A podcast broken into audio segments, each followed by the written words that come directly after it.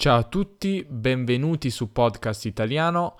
Oggi vi presento la prima parte di una nuova intervista con Raffaele Terracciano, un poliglotta di Napoli che conosce la bellezza di nove lingue straniere.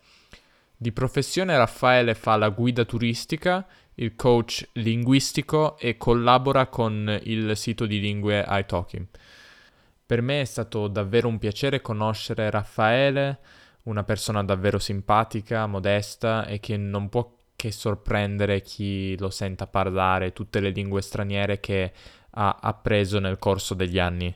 Se già non state leggendo la trascrizione di questa intervista, vi ricordo che è disponibile sul sito podcastitaliano.com.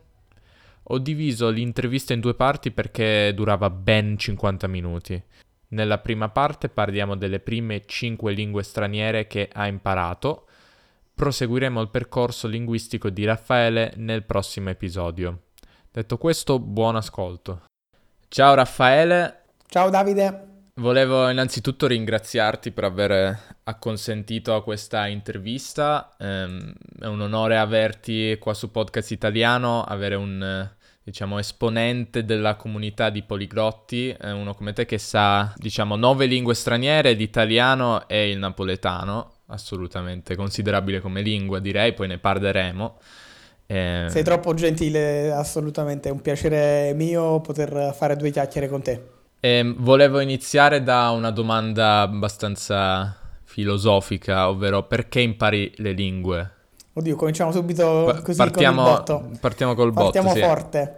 e perché imparo le lingue? Imparo le lingue e per curiosità, io credo che il motore di, di tutto, soprattutto all'inizio, uh, per quel che mi riguarda, sia stata la curiosità. Sin da piccolo sono stato molto curioso sotto diversi aspetti, ma in particolare per quanto riguarda le lingue, quindi quando, non so... Um, Uh, ci, mi veniva a trovare mia zia che abitava in Inghilterra e parlava in inglese al telefono con, uh, con le amiche o con le colleghe, Uh, ero troppo curioso di sapere cosa stessero dicendo e di, di, scoprire quei suoni così diversi. Ricordo ad esempio che eh, trovai un vocabolario di, uh, di, spagnolo in una libreria di una, di una cugina e adesso posso confessarlo, rubai quel dizionario di spagnolo, lo portai a casa. Passato abbastanza tempo, non penso ci siano rancori. Adesso lo possiamo dire. Credo, credo si sia disintegrato quel, quel dizionario da, dal tanto tempo che è passato. Però sì, questo ha dimostrazione che sono sempre stato molto curioso nei confronti delle lingue. E poi con i primi viaggi che ho fatto uh, ho scoperto l'utilità pratica del, di parlare le lingue, quindi andare in un posto in cui non parlano un'altra lingua che quella locale e trovarsi in una situazione in cui non si capisce assolutamente nulla di quello che dicono. Quindi ho sempre voluto insomma colmare questa, questa lacuna e quando poi eh, sono rientrato dai primi viaggi da, da adolescente ho deciso di, di cominciare ad imparare le lingue una alla volta. Quindi c'è sia un aspetto di curiosità eh, verso, verso, un mondo che non conoscevi e un aspetto più pratico, poter usare le lingue in paesi stranieri. Sì, credo che uh, imparare le lingue sia il connubio di questi due aspetti. Devi avere la curiosità o comunque un motore personale che ti spinga ad imparare le lingue, e per alcuni può essere semplicemente curiosità, per alcuni può essere, non so, la ricerca di un lavoro all'estero, per alcuni può essere il fatto che magari la tua fidanzata è... Uh, non so, inglese. E poi c'è il, il, fattore pratico, ovvero puoi anche studiare per sempre, ma se non uh, metti in pratica prima o poi quello che hai imparato, rimane, uh, rimane, rimangono nozioni uh, teoriche. Sterili, e, sì. Sì, e, e, la lingua può essere tutto, le lingue possono essere tutto, ma non possono essere qualcosa di soltanto teorico. Per definizione una lingua è qualcosa di, di, di attivo, di pratico. Certo. E ti ricordi qual è stato il primo momento, il tuo primo contatto con una lingua straniera, a quale età più o meno sarà avvenuto? Uh, oddio, credo che gli episodi che ho accennato siano tra i primissimi. Eh, ricordo da piccolo ero un gran fan di una squadra di calcio spagnola, il Real Madrid, probabilmente uh-huh. la squadra più famosa del mondo E, ehm, e sì, eh, compravo i giornali eh, sportivi, i settimanali sportivi che parlavano eh, del, dei campionati esteri e sono sempre stato incuriosito da quello che succedeva fuori Uh, dall'Italia, sono sempre stato definito esterofilo sin da piccolo. E, e, quindi poi diciamo che la prima vera esperienza con le lingue straniere è stata uh, cercare di uh, imparare a pronunciare i nomi dei giocatori stranieri sia del nostro campionato italiano sia dei campionati esteri. Da piccolissimo, eh, parliamo di, non so, uh, 8 anni d'età, no? diciamo dagli 8 ai 10 anni d'età più o meno è stata l'età in cui eh, compravo costantemente questi giornaletti sportivi. Eh, vorrei tracciare un po' il tuo percorso, ripercorrere la tua esperienza con le nove lingue. Tu sei italiano, sei napoletano, eh, quindi sì. partivi da quelle due lingue? Sì, partivo da quelle due lingue anche se eh, non credo di aver avuto uh, cognizione del fatto che il napoletano e l'italiano oh, sono in realtà due lingue uh-huh. distinte e separate fino poi ad, ad un'età matura. Uh, questo è un discorso di cui magari parliamo più nel dettaglio più avanti. Mm-hmm, sì, parleremo nel, nel, prossimo episodio di questo, di, del ruolo che hanno queste due lingue. Parlando di lingue stranieri, chiaramente è stata l'inglese, credo come la maggior parte dei ragazzi che si, alla, che si avvicinano alle lingue straniere. Nel mio caso è stata il francese, è, è un caso, il mio è un caso strano, però io all'elementare ho fatto francese, nonostante io abbia 22 Soltanto anni. Soltanto francese? Ho fatto solamente francese e l'inglese l'ho iniziato alle medie. È un caso abbastanza peculiare, però io ho avuto... Probabilmente fai parte di una, di una minoranza, magari mm. non strettissima, ma sicuramente una minoranza vista Uh, insomma, visto il fatto che l'inglese è, è ovunque uh-huh. e, ed era già ovunque quando io ho cominciato insomma, ad affacciarmici, quindi sicuramente lo abbiamo studiato a scuola, ma a partire dalle scuole medie, e quindi all'età di 10 anni. E io ricordo che già all'epoca ero abbastanza bravo in inglese perché eh, ero il punto di riferimento dei miei compagni di classe quando c'erano da fare eh, delle, delle, traduzioni o dei compiti e anzi il professore di inglese, anzi i vari professori di inglese che abbiamo avuto alle medie eh, mi, mi, incoraggiavano a fare dei, uh, dei, compiti extra, quindi magari a scrivere dei piccoli uh, articoli su, una, su, argomenti a piacere per uh, motivarmi. Quindi in realtà non posso dire di aver imparato l'inglese a, a scuola e credo che mm-hmm. questa è una cosa che possano dire in pochissimi sì. in Italia. In realtà mi ci sono avvicinato già, già da prima, probabilmente il mio primo vero avvicinamento alla lingua inglese, come tantissimi ragazzini, è stata la musica io ho il vantaggio di avere una sorella più grande di 6 anni e un fratello più grande di 2 anni e mm, soprattutto mia sorella era appassionata di, di musica, uh, quindi io mm, da, già da piccolino, già dall'età di 8-9 anni, prendevo in prestito i suoi CD musicali che magari avevano il libretto all'interno con, con i testi delle canzoni e quindi mi, mi, divertivo a cercare di seguire quello che veniva detto nelle canzoni e facendo questo uh, così un po' per gioco poi qualcosa ti resta e quindi quando siamo arrivati alle scuole medie e poi al liceo dove si, si studia un po' l'inglese uh, sono partito insomma con un bel po' di vantaggio rispetto ad altri ragazzi che non avevano questa curiosità. Sì, anche nel mio caso, anche la mia situazione è simile, anch'io mi sono avvicinato all'inglese con la musica perché ho un fratello più grande eh, che ascoltava soprattutto musica inglese, anzi eh, io volevo studiare l'inglese, probabilmente, adesso non mi ricordo, ma probabilmente già all'elementare, invece dovevo studiare il francese che odiavo. Faccio io a te una piccola domanda, ma lo odiavi perché lo studiavi o lo studiavi e quindi lo odiavi? Non so, probabilmente entrambe le cose, probabilmente era un circolo vizioso, non so. Non mi piaceva il suono, questo è un elemento importante, non capivo perché dovevo studiarlo. Ti ho fatto questa domanda proprio perché credo che il fatto che tanti, soprattutto italiani, percepiscano uh, l'imparare le lingue straniere come un obbligo perché è una delle materie che si studia a scuola. Devo studiare l'inglese così come devo studiare la matematica, sia uno dei motivi insomma, per cui poi gli italiani non siano esattamente tra i migliori uh, al mondo nel parlare l'inglese o le lingue straniere. Dunque l'inglese era stata quindi la prima lingua, volevo chiederti, a parte le carenze del sistema italiano, comunque sei stato incoraggiato dai tuoi insegnanti? Sì, devo dire la verità, ho sempre avuto um,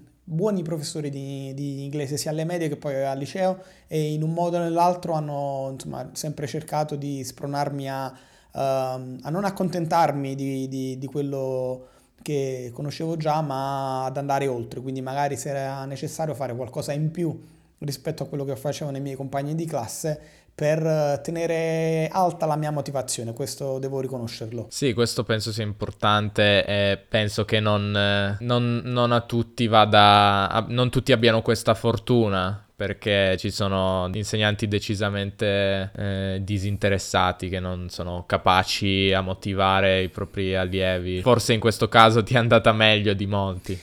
Eh, sì, sì, devo dire la verità, uh, mi ritengo fortunato sotto questo punto di vista. Chiaramente non tutti i professori, ho avuti diversi tra le medie e il liceo, uh-huh. purtroppo ne, ne, cambiavamo spesso e non tutti sono stati così insomma, comprensivi o così lungimiranti eh, ma io ho cercato sempre di non perdere quello che era il mio interesse per, per, la lingua, indipendentemente da come andasse a scuola. Dopo l'inglese cosa c'è stato? Dopo l'inglese ci sono stati piccoli flirt con tantissime lingue, per un motivo o per l'altro, sempre eh, in base agli interessi del, insomma, della mia vita personale, degli hobby e quant'altro. Quindi eh, mi sono avvicinato un poco al giapponese, mi sono avvicinato allo spagnolo, al portoghese però una vera e propria decisione l'ho presa dopo uh, il liceo, uh, quando um, mi sono iscritto all'università e volevo studiare lingue straniere all'università e poi ho desistito perché uh, i corsi previsti qui all'Università delle Lingue di Napoli, che è l'orientale, prevedevano lo studio di due lingue, di cui una l'inglese, per i primi tre anni e poi l'aggiunta di una terza lingua uh, per il biennio successivo. E quindi io dopo cinque anni avrei, sarei uscito laureato dalla, dall'università parlando l'inglese, che già parlavo, e altre due lingue straniere. E siccome questo non mi sembrava uh, un obiettivo insomma, interessante, uh, ho deciso di iscrivermi ad una università totalmente diversa. Mi sono iscritto a quella che prima si chiamava beni culturali, e ho, ho, deciso di contestualmente imparare le lingue da solo al ritmo di una all'anno. Questo è stato il vero e proprio punto di svolta della mia carriera linguistica, se vogliamo dire così. Uh-huh. E, e, quindi ho cominciato con, um, con quella che reputavo essere la più semplice all'epoca, ho cominciato con lo spagnolo e devo dire che uh, mettendo insieme la Uh, semplicità della lingua per, per, un, per un, italiano e ehm, il fatto che lo utilizzavo fondamentalmente per leggere notizie sportive e quindi abbinandola ai miei hobby, ai miei interessi, mi è riuscito abbastanza uh, semplice come compito, al punto che l'anno successivo ho deciso di raddoppiare e fare un altro salto un po' più in là uh, ed imparare il portoghese. Ho iniziato con il portoghese insomma puro, quello del Portogallo, però poi ho scoperto che mi eh, affascinava di più la pronuncia del portoghese del Brasile e quindi mi ho fatto il salto oltreoceano. E uh-huh. Anche qui, eh, venendo già dall'italiano e dallo spagnolo, il portoghese eh, si è rivelato insomma, un compito affascinante ma non eh, insomma, eh, proibitivo. Non così probante anche. Esatto, esatto. E questo, devo, devo essere onesto, um, probabilmente ha cresciuto anche la, uh, la fiducia nei, nei, miei mezzi uh, nell'apprendere le lingue straniere. Tra l'altro è una cosa interessante che ho notato, eh, apro questa parentesi, eh, del fatto che tu parli lo spagnolo della Spagna ma il portoghese brasiliano, perché mi sembra che molte persone facciano così, non so se è la, solo la mia impressione, mi sembra che si preferisca generalmente l'accento e diciamo il tipo di spagnolo che si parla in Spagna, ma per il portoghese si preferisca quello brasiliano. O almeno molti poliglotti mi sembra facciano così. Allora, so. probabilmente per lo spagnolo, oh, sì, sì, lo spagnolo, uh, diciamo il castigliano, uh, è, è, probabilmente più...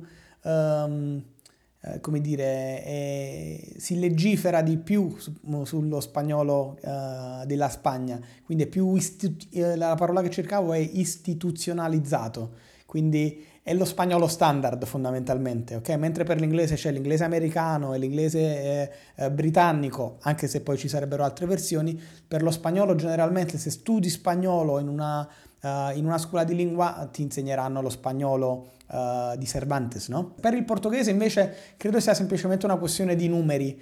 Uh, il Portogallo anche come numero di parlanti rispetto al, al Brasile è una minoranza e questo dà adito poi a dei, delle piccole controversie, spesso ci sono dei siti che per il portoghese invece di utilizzare la bandiera del Portogallo utilizzano la bandiera del, del Brasile che è insomma qualcosa che per molti può sembrare assurdo, che però si spiega con il, semplicemente il numero di utenti. Se un sito ha uh, 10 a 1 uh, come rapporto uh, utenti brasiliani rispetto a quelli portoghesi, può avere senso che si interfaccino con loro uh, mostrando la bandiera del Brasile piuttosto che quella del Portogallo. La mia scelta è stata più che altro di musicalità, quindi semplicemente una, uh, una preferenza uh, basata sul, sul, gusto personale.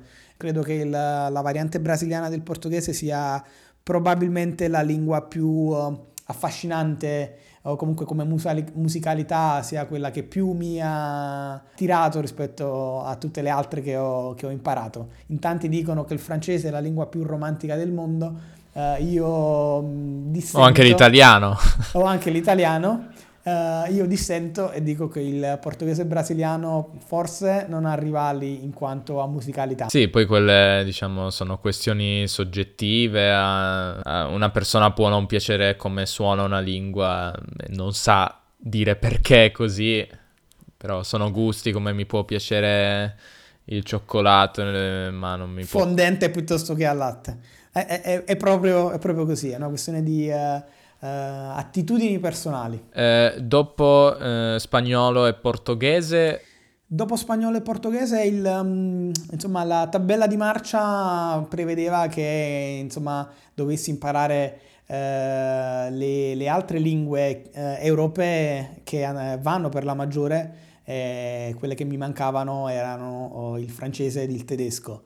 Quindi il francese diciamo al terzo anno di università uh, ho cominciato a, a, a studiarlo e uh, credo che a, abbia riscontrato delle difficoltà leggermente uh, superiori rispetto allo spagnolo e al portoghese, ma anche in questo caso con, con la passione, con il giusto metodo non, non si è rivelato un compito troppo arduo, sicuramente più arduo rispetto a quelle alle lingue precedenti, ma nulla di proibitivo. Invece i problemi sono cominciati a, a nascere con il tedesco, che è stata la mia eh, quinta lingua straniera. Non so uh, se è correlato al fatto che il quarto anno di università è l'anno in cui insomma mi sono laureato, quindi ero già molto impegnato di mio.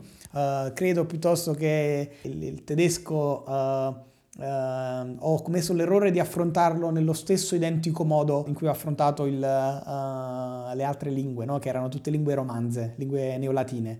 E, e, questo è stato un errore abbastanza grave di cui mi sono reso conto poi più avanti e di cui mi sono pentito perché credo di aver dato via un, un sacco di tempo uh, inutilmente eh, cercando l'approccio sbagliato con una lingua che invece eh, doveva essere, eh, come dire, decodificata in una, in una, in forma differente.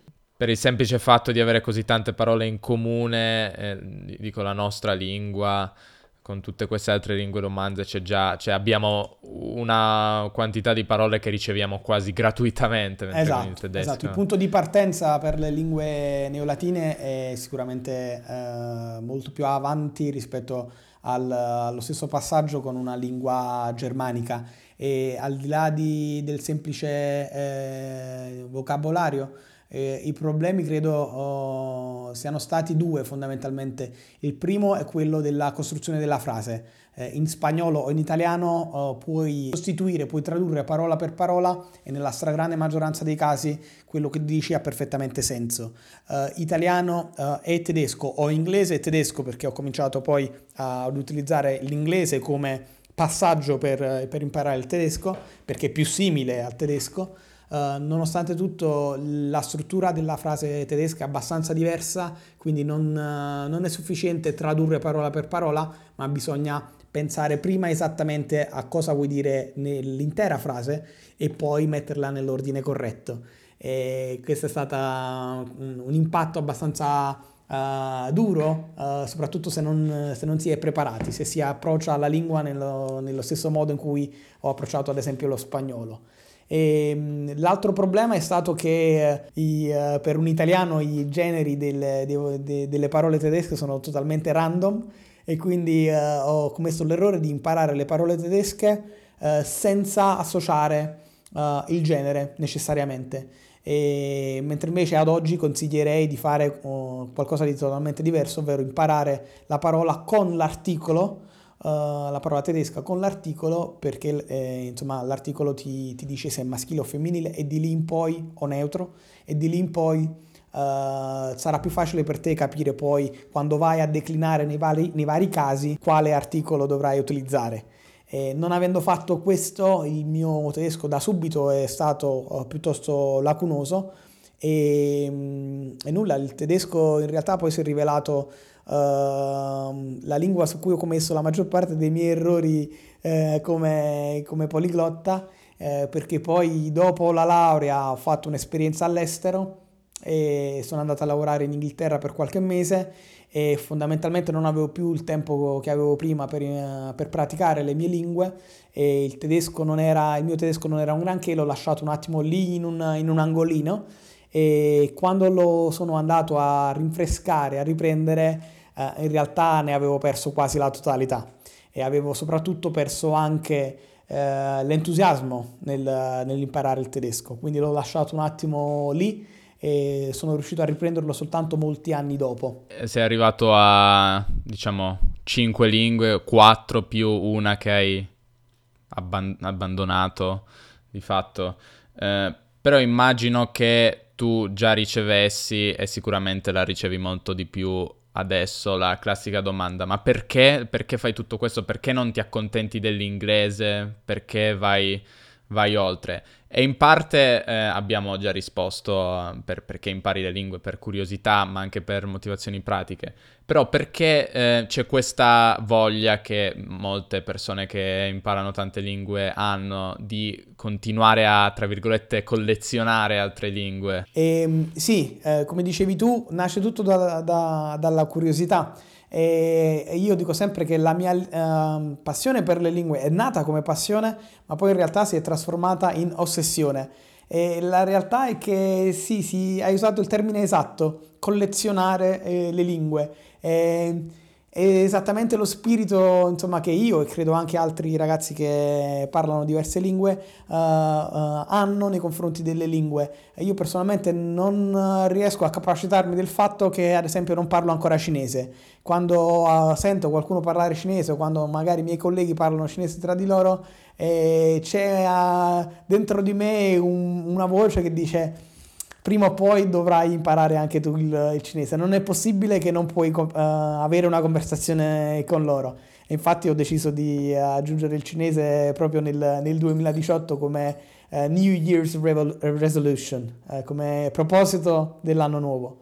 E, um, le prime lingue che impari tendono ad essere le più difficili perché non sai assolutamente come approcciarti all'apprendimento di una, di una lingua straniera quando invece fatto, sei già passato per quel processo una, due, tre, quattro volte, eh, sai già più o meno eh, cosa fare per raggiungere quel risultato. E quindi eh, eh questo insieme al fatto che fondamentalmente eh, il, eh, il, vocabolario o le, le regole grammaticali che hai imparato nelle altre lingue possono aiutarti nell'apprendimento di una nuova lingua straniera. Io vedo, parlo sempre del, delle lingue, soprattutto se sono correlate tra loro, come dei, dei, salti dall'una all'altra, un salto tra lo spagnolo e il portoghese, un salto breve, un, salto magari, non so, dal, dall'italiano uh, al rumeno è un po' più lungo, nonostante siano o, o facciano parte della stessa famiglia, e, e ci sono poi eh, lingue che sono totalmente non correlate eh, tra di loro perché fanno parte di